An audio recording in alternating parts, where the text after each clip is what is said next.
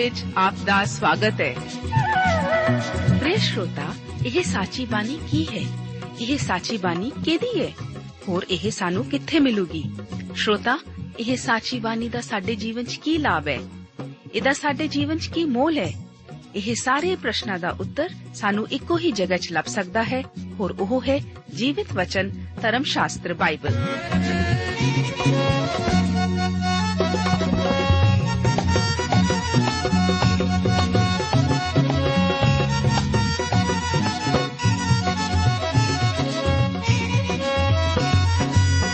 ਧਰਮ ਸ਼ਾਸਤਰ ਬਾਈਬਲ। ਉਹੀ ਜੀਵਿਤ ਵਚਨ ਦਾ ਅਸੀਂ ਇਸ ਕਾਰਜਕ੍ਰਮ ਵਿੱਚ ਅਧਿਐਨ ਕਰਾਂਗੇ।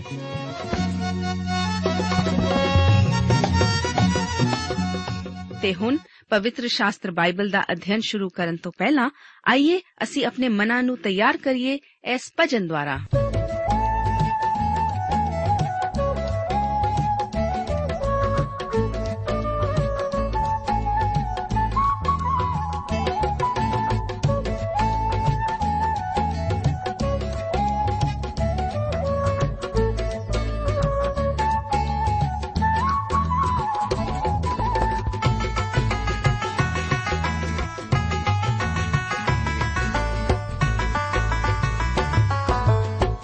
ਜ਼ਿੰਦਗੀ ਖੁਦਾ ਨੂੰ ਤੂੰ ਦੇ ਦੇ ਬੰਦਿਆ।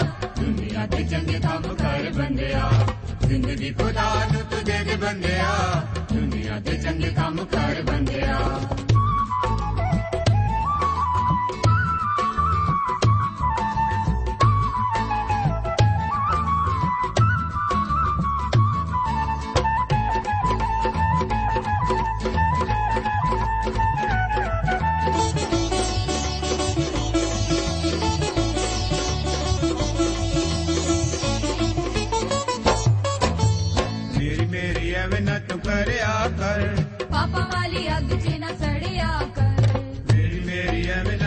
ਕਰਿਆ ਕਰ ਪਾਪਾ ਵਾਲੀ ਅੱਗ 'ਚ ਨਾ ਸੜਿਆ ਕਰ ਇੱਥੇ ਸਭ ਕੁਝ ਛੱਡ ਜਾਣ ਬੰਦਿਆ ਇੱਥੇ ਸਭ ਕੁਝ ਛੱਡ ਜਾਣ ਬੰਦਿਆ ਛੱਡ ਜਾਣਾ ਬੰਦਿਆ ਜ਼ਿੰਦਗੀ ਖੁਦਾ ਨੂੰ ਤੂੰ ਦੇ ਦੇ ਬੰਦਿਆ ਦੁਨੀਆ ਦੇ ਚੰਗੇ ਕੰਮ ਕਰ ਬੰਦਿਆ ਜ਼ਿੰਦਗੀ ਖੁਦਾ ਨੂੰ ਤੂੰ ਦੇ ਦੇ ਬੰਦਿਆ ਦੁਨੀਆ ਦੇ ਚੰਗੇ ਕੰਮ ਕਰ ਬੰਦਿਆ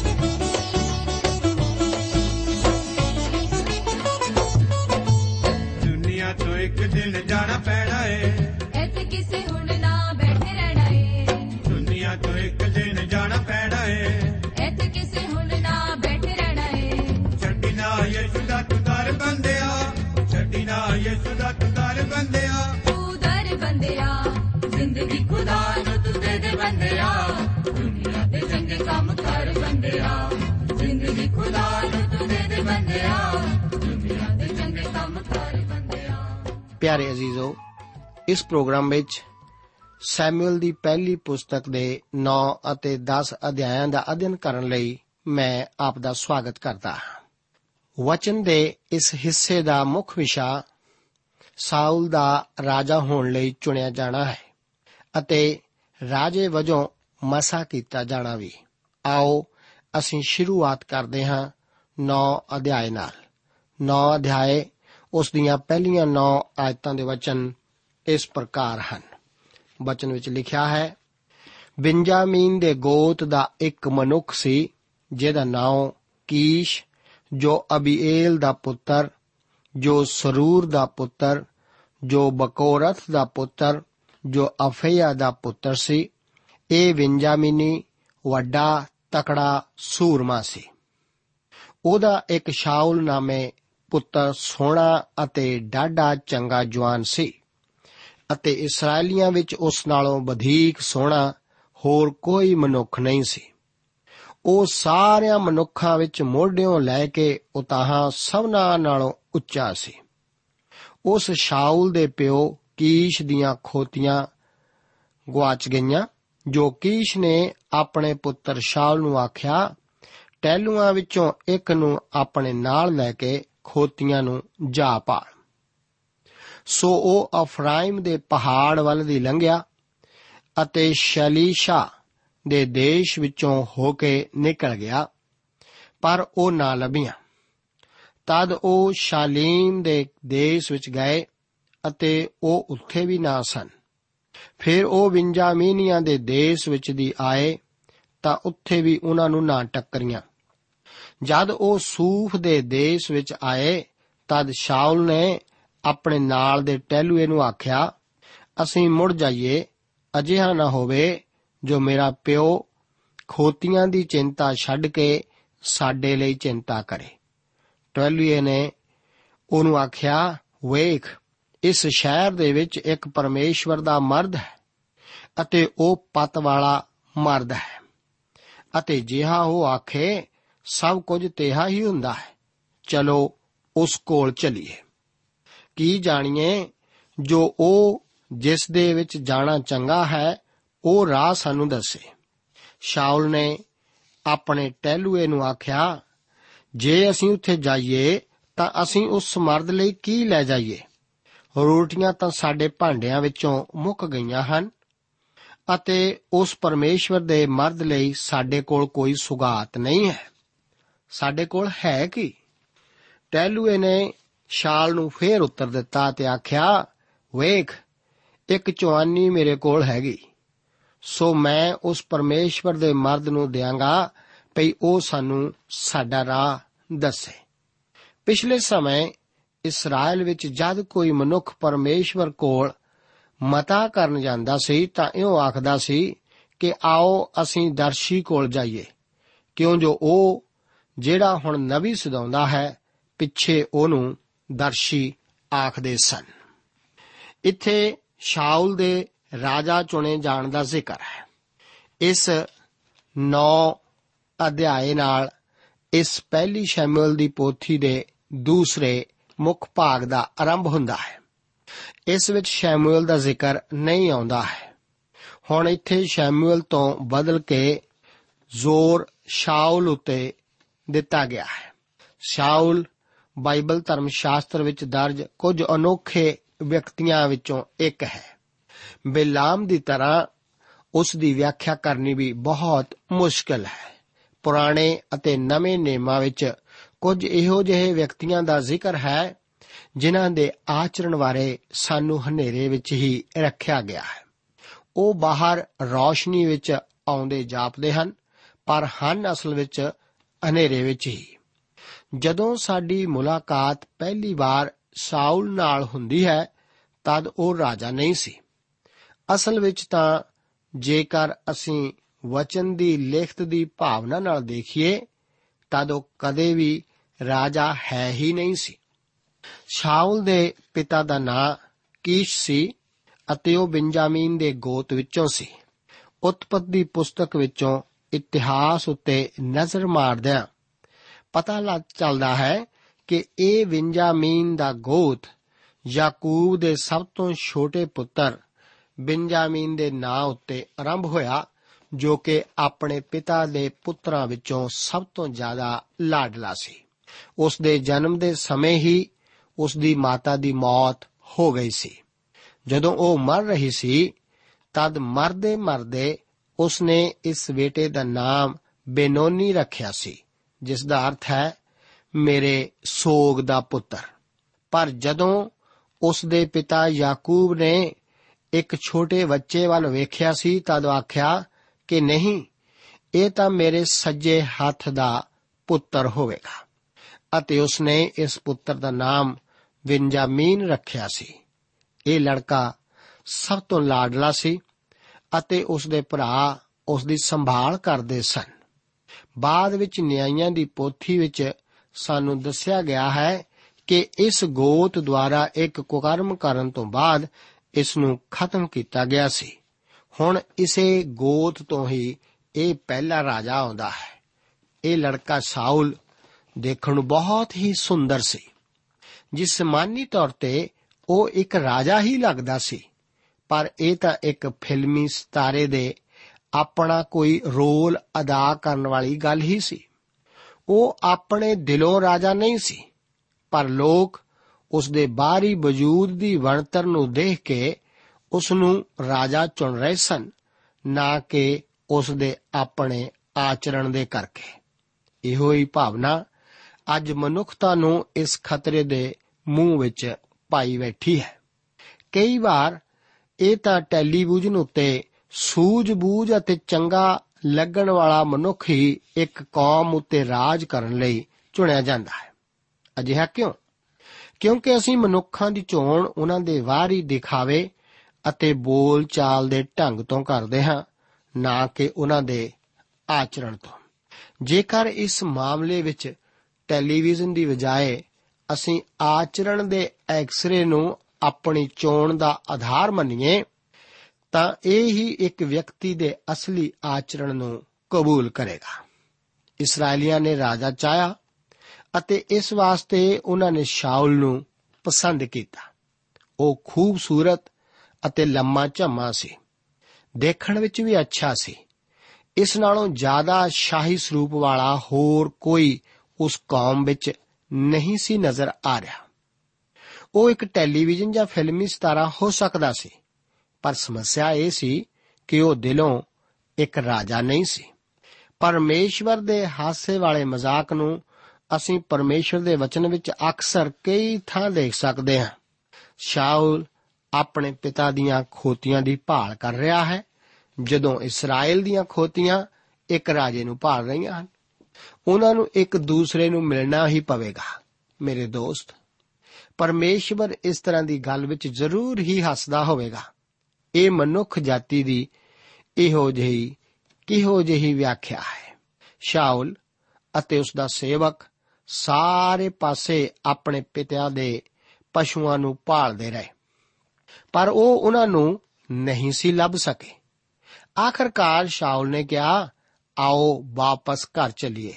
ਕਿਉਂਕਿ ਹੋ ਸਕਦਾ ਹੈ ਕਿ ਖੋਤੀਆਂ ਭਾਲਦੇ ਭਾਲਦੇ ਅਸੀਂ ਵੀ ਗਵਾਚ ਜਾਈਏ। ਫਿਰ ਉਹਨਾਂ ਨੂੰ ਸਾਡੇ ਭਾਲਣ ਲਈ ਇੱਕ ਹੋਰ ਟੋਲੀ ਭਾਲਣੀ ਪਵੇਗੀ। 6 ਤੋਂ ਲੈ ਕੇ 8 ਆਇਤਾਂ ਵਿੱਚ ਪਰਮੇਸ਼ਵਰ ਦੇ ਆਤਮਾ ਦੁਆਰਾ ਇਸ ਦੀ ਇੱਕ ਲਾਭਦਾਇਕ ਵਿਆਖਿਆ ਦਾ ਜ਼ਿਕਰ ਹੈ। 9 ਆਇਤ ਵਿੱਚ ਅਸੀਂ ਦੇਖਦੇ ਹਾਂ ਕਿ ਕੁਝ ਨਾਵਾਂ ਦੇ ਬਦਲਣ ਦਾ ਜ਼ਿਕਰ ਹੈ। ਜਿਨ੍ਹਾਂ ਲੋਕਾਂ ਨੂੰ ਪਹਿਲਾਂ ਦਰਸ਼ੀ ਕਿਹਾ ਜਾਂਦਾ ਸੀ, ਹੁਣ ਉਹਨਾਂ ਨੂੰ ਨਵੀਂ ਆਖਿਆ ਜਾਣ ਲੱਗਾ ਹੈ। ਪਰਮੇਸ਼ਵਰ ਆਪਣੇ ਜਨ ਦਾ ਇੱਕ ਵੱਖਰਾ ਨਾਮ ਰੱਖਣਾ ਚਾਹੁੰਦਾ ਹੈ। ਇਸ ਕਰਕੇ ਉਸਨੇ ਉਹਦਾ ਨਾਮ ਨਬੀ ਰੱਖਿਆ ਸੀ। ਇਹ ਅਸਲ ਵਿੱਚ ਸ਼ੈਮੂਅਲ ਨੂੰ ਨਵੀਆਂ ਵਿੱਚੋਂ ਪਹਿਲਾ ਠਹਿਰਾਉਂਦਾ ਹੈ। ਭਾਵੇਂ ਮੂਸਾ ਨੂੰ ਵੀ ਇੱਕ ਨਵੀ ਆਖਿਆ ਗਿਆ ਹੈ, ਪਰ ਨਵੀਆਂ ਦੇ ਵਿਧਾਨ ਨੂੰ ਠਹਿਰਾਏ ਜਾਣ ਤੋਂ ਬਾਅਦ ਸ਼ੈਮੂਅਲ ਪਹਿਲਾ ਨਵੀ ਹੈ। ਸਮੂਏਲ ਹੀ ਸੱਚਮੁੱਚ ਉਹ ਮਨੁੱਖ ਹੈ ਜਿਸ ਬਾਰੇ ਸ਼ਾਉਲ ਅਤੇ ਉਸ ਦਾ ਸੇਵਕ ਜ਼ਿਕਰ ਕਰ ਰਹੇ ਹਨ। ਅੱਗੇ 9 ਅਧਿਆਏ ਉਸ ਦੀਆਂ 14 ਤੋਂ ਲੈ ਕੇ 27 ਆਇਤਾਂ ਦੇ ਵਚਨ ਇਸ ਪ੍ਰਕਾਰ ਹਨ। ਇੱਥੇ ਅਸੀਂ ਪੜ੍ਹਦੇ ਹਾਂ ਕਿ ਜੋ ਉਹ ਸ਼ਹਿਰ ਨੂੰ ਚੜ ਗਏ ਅਤੇ ਜਦ ਸ਼ਹਿਰ ਵਿੱਚ ਵੜੇ ਤਾਂ ਵੇਖੋ ਸਮੂਏਲ ਉੱਚੇ ਥਾਂ ਨੂੰ ਜਾਣ ਲਈ ਉਹਨਾਂ ਦੇ ਸਾਹਮਣੇ ਬਾਹਰ ਨਿਕਲਿਆ। ਯਹੋਵਾ ਨੇ ਸ਼ਾਉਲ ਦੇ ਆਉਣ ਤੋਂ ਇੱਕ ਦਿਨ ਪਹਿਲਾਂ ਹੀ ਸਮੂਏਲ ਦੇ ਕੰਨ ਖੋਲ ਕੇ ਆਖ ਦਿੱਤਾ ਸੀ, ਜੋ ਭੜ ਕੇ ਐਸੇ ਵੇਲੇ ਇੱਕ ਮਨੁੱਖ ਨੂੰ ਬਿੰਜਾਮੀਨ ਦੇ ਦੇਸ਼ੋਂ ਮੈਂ ਤੇਰੇ ਕੋਲ ਘੱਲਾਂਗਾ, ਸੋ ਤੂੰ ਉਹਨੂੰ ਮਸਾ ਕਰੀ, ਜੋ ਉਹ ਮੇਰੀ ਪਰਜਾ ਇਸਰਾਇਲ ਦਾ ਪ੍ਰਧਾਨ ਬਣੇ। ਅਤੇ ਮੇਰੀ ਪਰਜਾ ਨੂੰ ਫਲਿਸਤੀਆਂ ਦੇ ਹੱਥੋਂ ਛੁਡਾਵੇ। ਕਿਉਂ ਜੋ ਮੈਂ ਆਪਣੀ ਪਰਜਾ ਵੱਲ ਧਿਆਨ ਕੀਤਾ ਹੈ, ਇਸ ਲਈ ਜੋ ਉਹਨਾਂ ਦੀ ਦੁਹਾਈ ਮੇਰੇ ਤੋੜੀ ਪੁੱਜ ਗਈ ਹੈ। ਸੋ ਜਦ ਸਮੂਏਲ ਨੇ ਸ਼ਾਉਲ ਨੂੰ ਡਿਠਾ, ਉਸੇ ਵੇਲੇ ਯਹੋਵਾ ਨੇ ਉਹਨੂੰ ਆਖਿਆ, ਵੇਖ, ਇਹੋ ਉਹ ਮਨੁੱਖ ਹੈ ਜਿਹਦੇ ਲਈ ਮੈਂ ਤੈਨੂੰ ਕਿਹਾ ਸੀ, ਇਹੋ ਮੇਰੀ ਪਰਜਾ ਉੱਤੇ ਰਾਜ ਕਰੇਗਾ। ਸੋ ਸ਼ਾਉਲ ਡਿਉੜੀ ਵਿੱਚ ਸ਼ਮੂਏਲ ਕੋਲ ਅਪੜਿਆ ਅਤੇ ਉਹਨੂੰ ਆਖਿਆ, ਜੀ, ਮੈਨੂੰ ਦੱਸੋ ਜੋ ਦਰਸ਼ੀ ਦਾ ਘਰ ਕਿੱਥੇ ਹੈ? ਸਮੂਏਲ ਨੇ ਸ਼ਾਉਲ ਨੂੰ ਉੱਤਰ ਦਿੱਤਾ, ਦਰਸ਼ੀ ਤਾਂ ਮੈਂ ਹੀ ਹਾਂ। ਮੇਰੇ ਅੱਗੇ ਅੱਗੇ ਉੱਚੇ ਥਾਂ ਵੱਲ ਚੜ ਕਿਉਂ ਜੋ ਤੁਸੀਂ ਅੱਜ ਮੇਰੇ ਨਾਲ ਖਾਓ ਅਤੇ ਸਵੇਰੇ ਮੈਂ ਤੈਨੂੰ ਵਿਦਿਆ ਕਰਾਂਗਾ ਅਤੇ ਜੋ ਕੁਝ ਮੇਰੇ ਮਨ ਵਿੱਚ ਹੈ, ਸੋ ਸਭ ਤੈਨੂੰ ਦੱਸਾਂਗਾ। ਅਤੇ ਤੇਰੀਆਂ ਖੋਤੀਆਂ, ਜਿਨ੍ਹਾਂ ਨੂੰ ਗਵਾਚਿਆਂ ਤਿੰਨ ਦਿਨ ਹੋ ਪਏ ਹਨ, ਉਹਨਾਂ ਦੀ ਚਿੰਤਾ ਨਾ ਕਰ, ਕਿਉਂ ਜੋ ਉਹ ਲੱਭ ਪਈਆਂ ਹਨ। ਅਤੇ ਇਸਰਾਇਲ ਕਿਸ ਦੇ ਮੂੰਹ ਵੱਲ ਵੇਖਦਾ ਹੈ? ਭਲਾ ਤੇਰੇ ਅਤੇ ਤੇਰੇ ਪਿਓ ਦੇ ਸਾਰੇ ਟੱਬਰ ਵੱਲ ਨਹੀਂ? ਸੋ ਸ਼ਾਉਲ ਨੇ ਉੱਤਰ ਦਿੱਤਾ, ਭਲਾ ਮੈਂ ਵਿੰਜਾਮੀਨੀ ਨਹੀਂ, ਜੋ ਇਸਰਾਇਲ ਦੇ ਸਭਨਾ ਗੋਤਾਂ ਵਿੱਚੋਂ ਛੋਟੇ ਗੋਤ ਦਾ ਹਾਂ, ਅਤੇ ਮੇਰਾ ਟੱਬਰ ਵਿੰਜਾਮੀਨ ਦੇ ਗੋਤ ਦੇ ਸਾਰੇ ਟੱਬਰਾਂ ਵਿੱਚ ਸਭਨਾ ਨਾਲੋਂ ਬਹੁਤ ਛੋਟਾ ਨਹੀਂ? ਫਿਰ ਕੀ ਕਾਰਨ ਜੋ ਤੁਸੀਂ ਮੈਨੂੰ ਇਉਂ ਆਖਦੇ ਹੋ? ਤਦ ਸੈਮੂਅਲ ਨੇ ਸ਼ਾਉਲ ਨੂੰ ਅਤੇ ਉਹਦੇ ਟਹਿਲੂਏ ਨੂੰ ਲੈ ਕੇ ਚੁਬਾਰੇ ਵਿੱਚ ਲੈ ਆਂਦਾ ਅਤੇ ਉਹਨਾਂ ਨੂੰ ਪਰੌਣਿਆਂ ਦੇ ਵਿੱਚ ਜੋ 30 ਕੁ ਜਣੇ ਸਨ, ਉੱਚੇ ਥਾਂ ਵਿੱਚ ਬਿਠਾਇਆ। ਸੈਮੂਅਲ ਨੇ ਲਾਂਗਰੀ ਨੂੰ ਆਖਿਆ, ਉਹ ਟੁਕੜਾ ਜੋ ਮੈਂ ਤੈਨੂੰ ਆਖਿਆ ਸੀ, ਰੱਖ ਛੱਡੀ, ਸੋ ਲੈ ਆ। ਲਾਂਗਰੀ ਨੇ ਇੱਕ ਮੋਢਾ ਉਸ ਸਭ ਦੇ ਸਾਣੇ ਜੋ ਉਹਦੇ ਉੱਤੇ ਸੀ ਚੁੱਕ ਕੇ ਸ਼ਾਉਲ ਦੇ ਅੱਗੇ ਲਿਆ ਤਰਿਆ। ਅਤੇ ਸੈਮੂਅਲ ਨੇ ਆਖਿਆ, ਵੇਖ, ਇਹ ਜੋ ਰੱਖਿਆ ਗਿਆ ਹੈ, ਸੋ ਆਪਣੇ ਅੱਗੇ ਧਰ ਕੇ ਖਾ। ਇਸ ਲਈ ਕਿ ਉਹ ਠਹਿਰਾਏ ਹੋਏ ਸਮੇਂ ਦਾ ਤੇਰੇ ਲਈ ਰੱਖਿਆ ਪਿਆ ਹੈ। ਕਿਉਂ ਜੋ ਮੈਂ ਆਖਿਆ, ਮੈਂ ਲੋਕਾਂ ਦਾ ਨਿਉਂਦਾ ਕੀਤਾ ਹੈ। ਸੋ ਸ਼ਾਉਲ ਨੇ ਉਸ ਦਿਨ ਸ਼ੈਮੂਏਲ ਨਾਲ ਭੋਜਨ ਖਾਧਾ। ਜਦੋਂ ਉੱਚੇ ਥਾਂ ਸ਼ਹਿਰ ਨੂੰ ਲਥੇ ਤਾਂ ਉਸ ਨੇ ਘਰ ਦੀ ਛੱਤ ਉੱਤੇ ਸ਼ਾਉਲ ਨਾਲ ਗੱਲਾਂ ਕੀਤੀਆਂ ਅਤੇ ਉਹ ਸਵੇਰੇ ਹੀ ਉੱਠੇ ਔਰ ਅਜਿਹਾ ਹੋਇਆ ਕਿ ਜਾਂ ਦਿਨ ਚੜਨ ਲੱਗਾ ਤਾਂ ਸ਼ੈਮੂਅਲ ਨੇ ਸ਼ਾਉਲ ਨੂੰ ਘਰ ਦੀ ਛੱਤ ਉੱਤੇ ਫੇਰ ਸੱਦਿਆ ਤੇ ਆਖਿਆ, ਉੱਠ, ਜੋ ਮੈਂ ਤੈਨੂੰ ਤੋਰਾਂ। ਸੋ ਸ਼ਾਉਲ ਉਠਿਆ ਅਤੇ ਉਹ ਦੋਵੇਂ, ਉਹ ਔਰ ਸ਼ੈਮੂਏਲ ਬਾਹਰ ਚਲੇ ਗਏ ਅਤੇ ਜਦੋਂ ਉਹ ਸ਼ਹਿਰ ਦੇ ਲਾਂਘੇ ਵੱਲ ਲੈਂਦੇ ਪਏ ਸਨ ਤਾਂ ਸ਼ੈਮੂਅਲ ਨੇ ਸ਼ਾਉਲ ਨੂੰ ਆਖਿਆ, ਆਪਣੇ ਟੈਲੀਏ ਨੂੰ ਆਗਿਆ ਦੇ, ਜੋ ਸਾਥੋਂ ਅੱਗੇ ਅੱਗੇ ਹੋ ਤੁਰੇ, ਸੋ ਉਹ ਅੱਗੇ ਹੋ ਗਿਆ। ਪਰ ਤੂੰ ਹੁਣ ਖਲੋ ਜਾ, ਭਈ ਮੈਂ ਪਰਮੇਸ਼ਵਰ ਦਾ ਵਚਨ ਤੈਨੂੰ ਸੁਣਾਵਾਂ। ਅਸੀਂ ਇੱਥੇ ਇਸ ਵਚਨ ਦੇ ਵਿੱਚ ਪਰਮੇਸ਼ਵਰ ਦੇ ਵਚਨ ਵਿੱਚੋਂ ਹੁਣੇ-ਹੁਣੇ ਪੜਿਆ ਹੈ ਕਿ ਪਰਮੇਸ਼ਵਰ ਕਿਸ ਤਰ੍ਹਾਂ ਆਪਣੇ ਲੋਕਾਂ ਦੀ ਆਵਾਜ਼ ਨੂੰ ਸੁਣ ਕੇ, ਉਹਨਾਂ ਦੀ ਮੰਗ ਨੂੰ ਸੁਣ ਕੇ ਸ਼ਾਉਲ ਨੂੰ ਇੱਕ ਰਾਜਾ ਹੋਣ ਲਈ ਚੁਣਦਾ ਹੈ। ਇਹ ਸਵਾਲ ਅਕਸਰ ਪੁੱਛਿਆ ਜਾਂਦਾ ਹੈ ਕਿ ਪੁਰਾਣੇ ਨੇਮ ਵਿੱਚ ਪਰਮੇਸ਼ਰ ਕਿਸ ਤਰ੍ਹਾਂ ਗੱਲਬਾਤ ਕਰਦਾ ਸੀ। ਕਿਉਂਕਿ ਬਚਨ ਵਿੱਚ ਲਿਖਿਆ ਹੋਇਆ ਹੈ ਕਿ ਪ੍ਰਭੂ ਬੋਲਿਆ, ਮੇਰਾ ਵਿਚਾਰ ਹੈ ਕਿ ਜਦੋਂ ਵਚਨ ਆਖਦੇ ਹੈ ਕਿ ਪ੍ਰਭੂ ਬੋਲਿਆ, ਤਾਂ ਇਸ ਦਾ ਅਰਥ ਹੈ ਕਿ ਉਹ ਬੋਲਿਆ ਸੀ। ਇਸ ਤਰ੍ਹਾਂ ਹੀ ਪਰਮੇਸ਼ਰ ਮਨੁੱਖਾਂ ਨਾਲ ਬੋਲਦਾ ਸੀ। ਇਹਨਾਂ ਵਚਨਾਂ ਨਾਲ ਹੀ ਪਰਮੇਸ਼ਵਰ ਆਪਣਾ ਸੰਪਰਕ ਮਨੁੱਖਾਂ ਨਾਲ ਬਣਾਉਂਦਾ ਸੀ। ਇਹ ਧਰਮ ਸ਼ਾਸਤਰ ਦੇ ਵਚਨ ਹੀ ਹਨ ਜੋ ਕਿ ਉਸ ਦੀ ਪ੍ਰੇਰਣਾ ਦੁਆਰਾ ਲਿਖੇ ਗਏ ਹਨ, ਨਾ ਕਿ ਕਿਸੇ ਹੋਰ ਦੇ ਵਿਚਾਰ। ਜੋ ਇਹ ਲਿਖਿਆ ਹੈ ਕਿ ਪ੍ਰਭੂ ਸੈਮੂਅਲ ਦੇ ਕੰਨ ਖੋਲ ਕੇ ਉਸਨੇ ਆਖ ਦਿੱਤਾ, ਤਦ ਇਹ ਤਾਂ ਇਸ ਚੀਜ਼ ਵੱਲ ਇਸ਼ਾਰਾ ਹੀ ਹੈ ਕਿ ਪਰਮੇਸ਼ਰ ਕਿਸ ਤਰ੍ਹਾਂ ਸੰਪਰਕ ਬਣਾਉਂਦਾ ਹੈ। ਜੋ ਕੁਝ ਮੈਂ ਆਪਣੇ ਕੰਨਾਂ ਵਿੱਚ ਸੁਣਦਾ ਹਾਂ, ਇਹ ਤਾਂ ਸ਼ਬਦ ਹੀ ਹਨ। ਇਹੋ ਹੀ ਸੀ ਜੋ ਕੁਝ ਸੈਮੂਅਲ ਨੇ ਸੁਣਿਆ ਸੀ। ਕਈ ਵਾਰ ਜੋ ਚੀਜ਼ਾਂ ਸਾਡੇ ਲਈ ਸਭ ਤੋਂ ਚੰਗੀਆਂ ਨਹੀਂ ਹੁੰਦੀਆਂ, ਉਹਨਾਂ ਵਾਸਤੇ ਵੀ ਪਰਮੇਸ਼ਵਰ ਸਾਡੀਆਂ ਪ੍ਰਾਰਥਨਾਵਾਂ ਦਾ ਉੱਤਰ ਦੇ ਦਿੰਦਾ ਹੈ। ਜੋ ਕੁਝ ਵੀ ਅਸੀਂ ਚਾਹੁੰਦੇ ਹਾਂ, ਜਦੋਂ ਅਸੀਂ ਉਸ ਦੇ ਲਈ ਪਰਮੇਸ਼ਵਰ ਅੱਗੇ ਦੁਹਾਈ ਦਿੰਦੇ ਹੀ ਰਹੀਏ, ਤਾਂ ਆਖਰ ਨੂੰ ਜੋ ਕੁਝ ਉਸ ਨੇ ਇਸرائیਲੀਆਂ ਲਈ ਕੀਤਾ ਸੀ, ਉਹ ਸਾਡੇ ਲਈ ਵੀ ਕਰਦਾ ਰਹਿੰਦਾ ਹੈ। ਉਹ ਸਾਡੀਆਂ ਬੇਨਤੀਆਂ ਮੰਨ ਲੈਂਦਾ ਹੈ। ਇਸرائیਲੀਆਂ ਦੇ ਮੰਗਣ ਤੇ ਉਸ ਨੇ ਮਾਸ ਤਾਂ ਦੇ ਦਿੱਤਾ ਸੀ, ਪਰ ਉਹਨਾਂ ਦੀਆਂ ਜਾਨਾਂ ਨੂੰ ਲਿਸਿਆਂ ਕਰ ਦਿੱਤਾ ਸੀ। ਇਸੇ ਕਰਕੇ ਪ੍ਰਾਰਥਨਾ ਮਸੀਹ ਦੇ ਨਾਮ ਵਿੱਚ ਹੀ ਹੋਣੀ ਚਾਹੀਦੀ ਹੈ। ਭਾਵ ਉਸ ਦੀ ਇੱਛਾ ਅਨੁਸਾਰ ਅਤੇ ਉਸ ਦੀ ਮਹਿਮਾ ਲਈ। ਹਰ ਬੇਨਤੀ ਇਸੇ ਦੇ ਆਧਾਰ ਉੱਤੇ ਹੀ ਹੋਣੀ ਚਾਹੀਦੀ ਹੈ। ਪਰਮੇਸ਼ਵਰ ਨੇ ਉਹਨਾਂ ਦੀ ਬੇਨਤੀ ਮਨਜ਼ੂਰ ਕਰਕੇ ਅਸੀਂ ਦੇਖਦੇ ਹਾਂ ਕਿ ਉਹਨਾਂ ਨੂੰ ਰਾਜਾ ਦੇ ਦਿੱਤਾ ਸੀ। ਸਾਊਲ ਨੇ ਤਾਂ ਸੈਮੂਅਲ ਨੂੰ ਪ੍ਰਭਾਵਿਤ ਕੀਤਾ ਸੀ। ਸੈਮੂਅਲ ਨੇ ਤਾਂ ਅਸੀਂ ਦੇਖਦੇ ਹਾਂ ਕਿ ਉਸ ਦਾ ਬੜਾ ਆਦਰ ਕੀਤਾ ਸੀ, ਪਰ ਉਹ ਪਛਤਾਇਆ ਵੀ ਸੀ ਕਿ ਉਸ ਨੂੰ ਇਸ ਦਾ ਫਾਇਦਾ ਨਹੀਂ ਸੀ ਹੋਇਆ। ਸਾਊਲ ਦੀ ਚੋਣ ਅਸਲ ਵਿੱਚ ਪਰਮੇਸ਼ਰ ਵੱਲੋਂ ਨਹੀਂ ਸੀ। ਭਾਵ ਉਸ ਨੇ ਸਾਊਲ ਨੂੰ ਰਾਜਾ ਹੋਣ ਲਈ ਇਸਰਾਇਲ ਦੇ ਚੌਣ ਕਰਕੇ ਦਿੱਤਾ ਸੀ। ਉਹ ਦੇਖਣ ਵਿੱਚ ਲੰਮਾ ਝੰਮਾ, ਸੁੰਦਰ ਅਤੇ ਇੱਕ ਰਾਜੇ ਦੀ ਤਰ੍ਹਾਂ ਹੀ ਜਾਪਦਾ ਸੀ। ਸਾਊਲ ਤਾਂ ਗਿਦਾਉਨ ਵਰਗਾ ਹੀ ਜਾਪਦਾ ਹੈ। ਭਾਵ ਬਹੁਤ ਹਲੀਮ। ਗਿਦਾਉਨ ਪਰਮੇਸ਼ਵਰ ਦੇ ਸਨਮੁਖ ਆਪਣੇ ਆਪ ਨੂੰ ਸਭ ਤੋਂ ਛੋਟਾ ਸਮਝਦਾ ਸੀ। ਗਿਦਾਉਨ ਸੱਚ ਹੀ ਆਖ ਰਿਹਾ ਸੀ ਕਿ ਉਹ ਇੱਕ ਡਰਪੋਕ ਅਤੇ ਮਰਨ ਤੋਂ ਡਰਦਾ ਸੀ।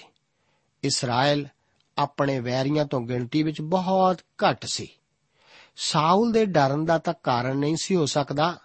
ਉਸ ਦੇ ਸਮੇਂ ਇਸਰਾਇਲ ਕੋਈ ਯੁੱਧ ਨਹੀਂ ਸੀ ਲੜ ਰਿਹਾ। ਉਹ ਤਾਂ ਆਪਣੇ ਪਿਤਾ ਦੀਆਂ ਡੰਗਰਾਂ ਦੀ ਭਾਲ ਕਰ ਰਿਹਾ ਸੀ, ਜੋ ਕਿ ਪਹਿਲਾਂ ਹੀ ਲੱਭ ਚੁੱਕੇ ਸਨ। ਉਸ ਦਾ ਮਕਸਦ ਪੂਰਾ ਹੋ ਚੁੱਕਾ ਸੀ। ਸਮਝਣ ਵਾਲੀ ਗੱਲ ਤਾਂ ਇੱਥੇ ਇਹ ਹੈ ਕਿ ਹੁਣ ਉਸ ਦੇ ਭਾਸ਼ਣ ਨੂੰ ਦੇਣ ਲਈ ਕੁਝ ਵੀ ਉਸ ਕਾਹਟ ਵਾਸਤੇ ਨਹੀਂ ਸੀ। ਮੇਰਾ ਵਿਅਕਤੀਗਤ ਵਿਸ਼ਵਾਸ ਹੈ ਕਿ ਉਸ ਦੀ ਨਮਰਤਾ ਇੱਕ ਝੂਠੀ ਨਮਰਤਾ ਹੀ ਸੀ। ਮੈਂ ਸੋਚਦਾ ਹਾਂ ਕਿ ਉਹਨੇ ਆਪਣੇ ਆਪ ਨੂੰ ਕੁਝ ਅਜਿਹਾ ਹੀ ਮਹਿਸੂਸ ਕੀਤਾ ਸੀ, ਜਿਵੇਂ ਕਿ ਰਾਜਾ ਬਣ ਸਕਦਾ ਹੋਵੇ। ਇਸ ਤਰ੍ਹਾਂ ਜਾਪਦਾ ਹੈ, ਜਿਵੇਂ ਕਿ ਸ਼ਾਉਲ ਨੇ ਕੁਝ ਆਗੂਆਂ ਦੀ ਟੋਲੀ ਨੂੰ ਸੱਦਿਆ ਹੋਵੇ। 23 ਤੋਂ ਲੈ ਕੇ 27 ਆਇਤਾਂ ਵਿੱਚ ਉਹਨਾਂ ਦੁਆਰਾ ਕੀਤੀ ਸਾਰੀ ਕਾਰਵਾਈ ਦਾ ਜ਼ਿਕਰ ਹੈ। ਉਸ ਦਿਨ ਸ਼ਾਉਲ ਨੇ ਸਮੂਏਲ ਨਾਲ ਖਾਣਾ ਖਾਦਾ ਸੀ ਅਤੇ ਉਹਨਾਂ ਨੇ ਇੱਕ ਸੰਮੇਲਨ ਕੀਤਾ। 10 ਅਧਿਆਏ, ਉਸ ਦੀਆਂ 1 ਤੋਂ ਲੈ ਕੇ 11 ਆਇਤਾਂ ਦੇ ਵਚਨਾਂ ਵਿੱਚ ਅੱਗੇ ਸ਼ਾਉਲ ਦਾ ਪਾਤਸ਼ਾਹ ਹੋਣ ਲਈ ਚੁਣੇ ਜਾਣ ਦਾ ਜ਼ਿਕਰ ਅਸੀਂ ਪੜ੍ਹਦੇ ਹਾਂ। ਲੇਕਿਨ 8 ਤੋਂ ਲੈ ਕੇ ਅੱਗੇ 11 ਆਇਤਾਂ ਵਿੱਚ ਵਚਨ ਹਨ, ਅਤੇ ਅਜਿਹਾ ਵੀ ਹੋਵੇਗਾ, ਜੋ ਤੂੰ ਮੇਰੇ ਨਾਲੋਂ ਪਹਿਲਾਂ ਗਿਲਗਾਲ ਵੱਲ ਲੈ ਜਾਵੇਂਗਾ ਤੇ ਵੇਖ, ਮੈਂ ਤੇਰੇ ਕੋਲ ਆਵਾਂਗਾ, ਜੋ ਹੋਮ ਦੀਆਂ ਵਲੀਆਂ ਅਤੇ ਸੁਖ ਸਾਂਦ ਦੀਆਂ ਵਲੀਆਂ ਚੜਾਵਾਂ ਸੋ ਤੂੰ ਸੱਤਾ ਦਿਨਾਂ ਤੋੜੀ ਉੱਥੇ ਰਹੋ, ਜਦ ਤੋੜੀ ਮੈਂ ਤੇਰੇ ਕੋਲ ਨਾ ਆਪਣਾ ਤੇ ਦੱਸਾਂ ਜੋ ਤੈਨੂੰ ਕੀ ਕਰਨਾ ਹੋਵੇਗਾ। ਅਜਿਹਾ ਹੋਇਆ, ਜਾਂ ਉਹਨੇ ਸੈਮੂਅਲ ਕੋਲੋਂ ਵਿਦਿਆ ਹੋ ਕੇ ਪਿੱਠ ਪੁਆਈ, ਤਾਂ ਉਸੇ ਵੇਲੇ ਪਰਮੇਸ਼ਰ ਨੇ ਉਹਨੂੰ ਦੂਜੀ ਡੋਲ ਦਾ ਮੰਨ ਦਿੱਤਾ। ਅਤੇ ਉਹ ਸਭ ਨਿਸ਼ਾਨੀਆਂ ਉਸੇ ਦਿਨ ਹੋ ਗਈਆਂ। ਜਾਂ ਉਹ ਉਸ ਪਰਬਤ ਨੂੰ ਆਏ ਤਾਂ ਵੇਖੋ, ਉਹਨੂੰ ਇੱਕ ਨਬੀਆਂ ਦੀ ਟੋਲੀ ਮਿਲ ਪਈ ਅਤੇ ਪਰਮੇਸ਼ਰ ਦਾ ਆਤਮਾ ਉਹਦੇ ਉੱਤੇ ਜ਼ੋਰ ਨਾਲ ਆਇਆ ਅਤੇ ਉਹਨੇ ਵੀ ਉਹਨਾਂ ਨਾਲ ਅਗੰਮ ਵਾਚਿਆ ਅਤੇ ਅਜਿਹਾ ਹੋਇਆ, ਜਾਂ ਉਹਦੇ ਅਗਲੇ ਜਾਣੂ ਪਛਾਣੂਆਂ ਨੇ ਉਹਨੂੰ ਨਵੀਆਂ ਦੇ ਵਿਚਕਾਰ ਅਗੰਮ ਵਾਚਦਿਆਂ ਦਿੱਠਾ ਤਾਂ ਇੱਕ ਦੂਜੇ ਨੂੰ ਆਖਣ ਲੱਗੇ ਕੀਸ਼ ਦੇ ਪੁੱਤਰ ਨੂੰ ਕੀ ਹੋਇਆ? ਭਲਾ ਸ਼ਾਉਲ ਵੀ ਨਵੀਆਂ ਦੇ ਵਿੱਚ ਹੈ? ਸਾਮੂਏਲ, ਹੁਣ ਸ਼ਾਉਲ ਨੂੰ ਰਾਜੇ ਵਜੋਂ ਮਸਾ ਕਰਕੇ ਫਿਰ ਉਸ ਨੂੰ ਝੁੰਮਦਾ ਹੈ। ਇਹ ਸੈਮੂਅਲ ਦੁਆਰਾ ਸ਼ਾਉਲ ਪ੍ਰਤੀ ਆਪਣੇ ਵਿਅਕਤੀਗਤ ਪਿਆਰ ਦਾ ਇਜ਼ਹਾਰ ਕਰਨ ਲਈ ਹੀ ਸੀ। ਪਰ ਇੱਥੇ ਕੀਸ਼ ਦਾ ਸੰਬੰਧ ਹੈ ਉਸ ਦਾ ਪੁੱਤਰ ਸ਼ਾਉਲ ਗਵਾਚ ਚੁੱਕਾ ਹੈ। ਸੈਮੂਅਲ ਨੇ ਸ਼ਾਉਲ ਨੂੰ ਰਾਮਾ ਦੇ ਲਾਗੇ ਰਾਜਾ ਹੋਣ ਲਈ ਉਸ ਦਾ ਮਸਾ ਕੀਤਾ ਸੀ, ਜੋ ਕਿ ਬੈਤਲਹਿਮ ਲਾਗੇ ਬੈਂਜਾਮੀਨ ਦੇ ਇਲਾਕੇ ਵਿੱਚ ਹੈ। ਕੀ ਸ਼ਾਉਲ ਬਦਲ ਚੁੱਕਾ ਸੀ ਕਿ 6 ਆਇਤ ਉਸ ਦੇ ਮਨ ਫਿਰਾਉਣ ਦਾ ਸਬੂਤ ਹੈ, ਪਰ ਨਿਸ਼ਚਿਤ ਰੂਪ ਵਿੱਚ ਇਹ ਇਸ ਦਾ ਆਖਰੀ ਸਬੂਤ ਨਹੀਂ ਹੈ। ਮੈਨੂੰ ਵਿਸ਼ਵਾਸ ਨਹੀਂ ਹੈ ਕਿ ਸ਼ਾਉਲ ਬਦਲ ਗਿਆ ਸੀ। ਇਸ ਤੋਂ ਬਾਅਦ ਜੋ ਅਸੀਂ ਅੱਗੇ ਅਧਿਨ ਕਰਨ ਜਾ ਰਹੇ ਹਾਂ, ਉਸ ਤੋਂ ਸਾਨੂੰ ਪਤਾ ਲੱਗਦਾ ਹੈ ਕਿ ਸਾਊਲ ਸੱਚਮੁੱਚ ਬਿਲਕੁਲ ਬਦਲਿਆ ਹੋਇਆ ਨਹੀਂ ਸੀ। ਕੋਈ ਇਸ ਤਰ੍ਹਾਂ ਕਹਿ ਸਕਦਾ ਹੈ, ਪਰ ਸਾਊਲ ਉੱਤੇ ਤਾਂ ਪਰਮੇਸ਼ਰ ਦਾ ਆਤਮਾ ਆਇਆ ਸੀ। ਅਤੇ ਉਹ ਇੱਕ ਬਦਲਿਆ ਹੋਇਆ ਮਨੁੱਖ ਸੀ। ਪਰ ਇਸ ਤਰ੍ਹਾਂ ਨਹੀਂ ਦੱਸਿਆ ਗਿਆ ਕਿ ਉਹ ਹੁਣ ਕੋਈ ਨਵਾਂ ਜਨ ਸੀ। ਫਿਰ ਨਾਲੇ ਕੀ ਪਰਮੇਸ਼ਰ ਦਾ ਆਤਮਾ ਬਿਲਾਮ ਉੱਤੇ ਨਹੀਂ ਸੀ ਆਇਆ? ਉਸ ਦੇ ਬਦਲਣ ਦਾ ਕੋਈ ਸਬੂਤ ਨਹੀਂ ਹੈ। ਯਹੂਦਾ ਬਾਰੇ ਆਪ ਕੀ ਕਹੋਗੇ? ਕਿ ਉਸਨੇ ਬਾਕੀ ਚੇਲਿਆਂ ਦੇ ਨਾਲ ਮਿਲ ਕੇ ਕਰਾਮਾਤਾਂ ਨਹੀਂ ਸੀ ਕੀਤੀਆਂ? ਜੀ ਹਾਂ, ਜ਼ਰੂਰ ਕੀਤੀਆਂ ਸਨ ਕਿ ਯਹੂਦਾ ਬਦਲਿਆ ਹੋਇਆ ਸੀ। ਇਸ ਕਰਕੇ ਆਓ ਅਸੀਂ ਆਖਰੀ ਫੈਸਲਾ ਨਾ ਦਈਏ। ਭਾਵੇਂ ਇਸ ਬਾਰੇ ਮੇਰਾ ਆਖਰੀ ਫੈਸਲਾ ਮੈਂ ਕਰ ਚੁੱਕਾ ਹਾਂ। ਪਰ ਇੱਕ ਨਵੀ ਵੀ ਗਲਤ ਹੋ ਸਕਦਾ ਹੈ। ਜਦੋਂ ਨਾਥਾਨ ਨਬੀ ਨੇ ਦਾਊਦ ਨੂੰ ਪਰਮੇਸ਼ਵਰ ਵਾਸਤੇ ਇੱਕ ਘਰ ਬਣਾਉਣ ਨੂੰ ਕਿਹਾ ਸੀ, ਤਾਂ ਉਹ ਗਲਤ ਹੀ ਸੀ। ਪਰਮੇਸ਼ਵਰ ਦੇ ਕਹਿਣ ਕਰਕੇ ਹੁਣ ਨਾਥਾਨ ਨੂੰ ਆਪਣੇ ਆਪ ਨੂੰ ਠੀਕ ਕਰਨਾ ਪਿਆ ਸੀ। ਸੈਮੂਅਲ ਸਾਊਲ ਦੇ ਬਾਰੇ ਗਲਤ ਹੀ ਸੀ। ਉਹ ਤਾਂ ਰਾਜਾ ਬਿਲਕੁਲ ਹੀ ਨਹੀਂ ਸੀ। ਪਰਮੇਸ਼ਵਰ ਦਾ ਆਤਮਾ ਸਾਊਲ ਉੱਤੇ ਆਇਆ ਸੀ ਅਤੇ ਉਸਨੇ ਭਵਿੱਖਬਾਣੀ ਕੀਤੀ ਜੋ ਉਸ ਨੂੰ ਪਹਿਲਾਂ ਜਾਣਦੇ ਸਨ। ਉਹਨਾਂ ਸੋਚਿਆ ਕਿ ਉਸ ਨੂੰ ਕੁਝ ਹੋਇਆ ਹੈ। ਉਹਨਾਂ ਨੇ ਪੁੱਛਿਆ ਕਿ ਸਾਊਲ ਵੀ ਨਵੀਆਂ ਵਿੱਚੋਂ ਹੈ? ਪਰਮੇਸ਼ਵਰ ਸਾਊਲ ਨੂੰ ਮੌਕਾ ਦੇ ਰਿਹਾ ਸੀ। ਪਰਮੇਸ਼ਵਰ ਨੇ ਉਸ ਤੋਂ ਕੁਝ ਵੀ ਨਹੀਂ ਸੀ ਰੱਖ ਛੱਡਿਆ ਅਤੇ ਫਿਰ ਵੀ ਉਹ ਅਸਫਲ ਰਿਹਾ ਸੀ। ਜਦੋਂ ਇਸرائیਲੀਆਂ ਨੇ ਰਾਜਾ ਮੰਗਿਆ ਤੇ ਸਾਊਲ ਨੂੰ ਰਾਜਾ ਬਣਾਇਆ ਸੀ, ਤਦ ਇਹ ਉਹਨਾਂ ਵੱਲੋਂ ਪਰਮੇਸ਼ਰ ਵੱਲ ਆਪਣੀ ਪਿੱਠ ਪੁਆਣੀ ਹੀ ਸੀ। ਇਹ ਤਾਂ ਪਰਮੇਸ਼ਰ ਤੋਂ ਇਨਕਾਰ ਕਰਨਾ ਹੀ ਸੀ। ਪਰ ਜਦੋਂ ਸੈਮੂਅਲ ਨੇ ਉਸ ਨੂੰ ਭੀੜ ਉੱਤੇ ਪ੍ਰਗਟ ਕਰਨਾ ਚਾਹਿਆ, ਤਦ ਸਾਊਲ ਛੋਟੇ ਬੱਚੇ ਦੀ ਤਰ੍ਹਾਂ ਆਪਣੇ ਆਪ ਨੂੰ ਲੁਕਾ ਲੈਂਦਾ ਹੈ। ਇਹ ਵੀ ਇੱਕ ਝੂਠਾ ਦਿਖਾਵਾ ਹੀ ਸੀ। ਹੁਣ ਜਦੋਂ ਪਰਮੇਸ਼ਰ ਨੇ ਉਸ ਨੂੰ ਮੌਕਾ ਦਿੱਤਾ ਤਾਂ ਜ਼ਰੂਰ ਹੈ ਕਿ ਉਹ ਬਾਹਰ ਕਾ ਜਾ ਕੇ ਇਸ ਗੱਲ ਨੂੰ ਜ਼ਾਹਰ ਕਰੇ। ਅਤੇ ਖੁੱਲੇ ਤੌਰ ਤੇ ਰਾਜੇ ਵਾਲਾ ਕੰਮ ਕਰੇ। ਇਹ ਪਹਿਲੀ ਵਾਰ ਕਿਹਾ ਗਿਆ ਹੈ ਕਿ ਰਾਜਾ ਜਿਉਂਦਾ ਰਹੇ। ਫਿਰ ਸੈਮੂਅਲ ਇਸرائیਲੀਆਂ ਨੂੰ ਰਾਜ ਦੇ ਬਾਰੇ ਦੱਸੇ ਅਤੇ ਇਸ ਨੂੰ ਪੁਸਤਕ ਵਿੱਚ ਲਿਖ ਦਿੱਤਾ ਸੀ। ਇਸ ਤੋਂ ਪਤਾ ਚੱਲਦਾ ਹੈ ਕਿ ਸਾਮੂਅਲ ਨੇ ਹੀ ਪਹਿਲੀ ਸੈਮੂਅਲ ਦੀ ਪੋਥੀ ਲਿਖੀ ਸੀ। ਪ੍ਰਭੂ ਆਪ ਨੂੰ ਅੱਜ ਦੇ ਇਹਨਾਂ ਵਚਨਾਂ ਨਾਲ ਅਸੀਸ ਦੇਵੇ। ਜੈ ਮਸੀਹ ਦੀ।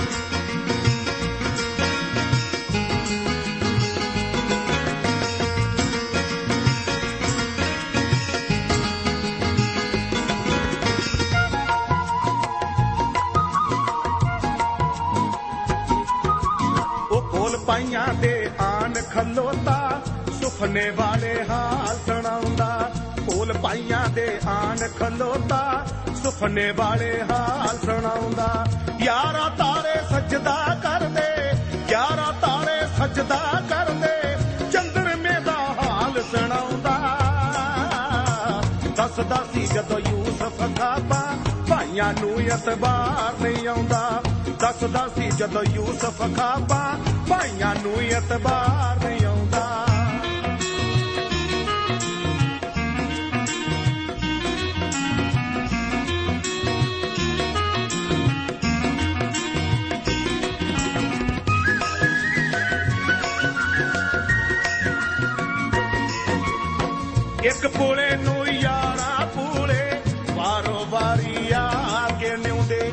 ਇੱਕ ਪੁਲੇ ਨੂੰ ਯਾਰਾ ਪੂਲੇ, ਵਾਰੋ ਵਾਰੀ ਆ ਕੇ ਨਿਉਂਦੇ।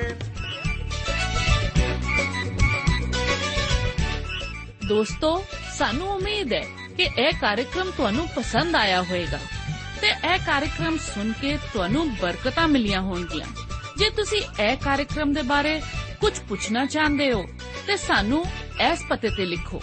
Programme Sachi Bani, post box number 1715 sector 36 Chandigarh 160036 ਪਤਾ ਇੱਕ ਵਾਰ ਫੇਰ ਸੁਣ ਲਓ programme Sachi Bani post box number 1715 sector 36 Chandigarh 160036 ਸਾਡਾ ਈਮੇਲ ਪਤਾ ਹੈ punjabi ttb at twr.in ਪਤਾ ਇੱਕ ਵਾਰ ਫੇਰ ਸੁਣ ਲਓ। punjabi ttb at twr.in ਹੁਣ ਸਾਡੇ ਪ੍ਰੋਗਰਾਮ ਦਾ ਸਮੇਂ ਸਮਾਪਤ ਹੁੰਦਾ ਹੈ। ਉਮੀਦ ਹੈ ਅਗਲੇ ਪ੍ਰੋਗਰਾਮ ਵਿੱਚ ਤੁਹਾਡੇ ਨਾਲ ਫੇਰ ਪੇਂਟ ਹੋਏਗੀ। ਰੱਬ ਤੁਹਾਨੂੰ ਬਰਕਤ ਦੇ।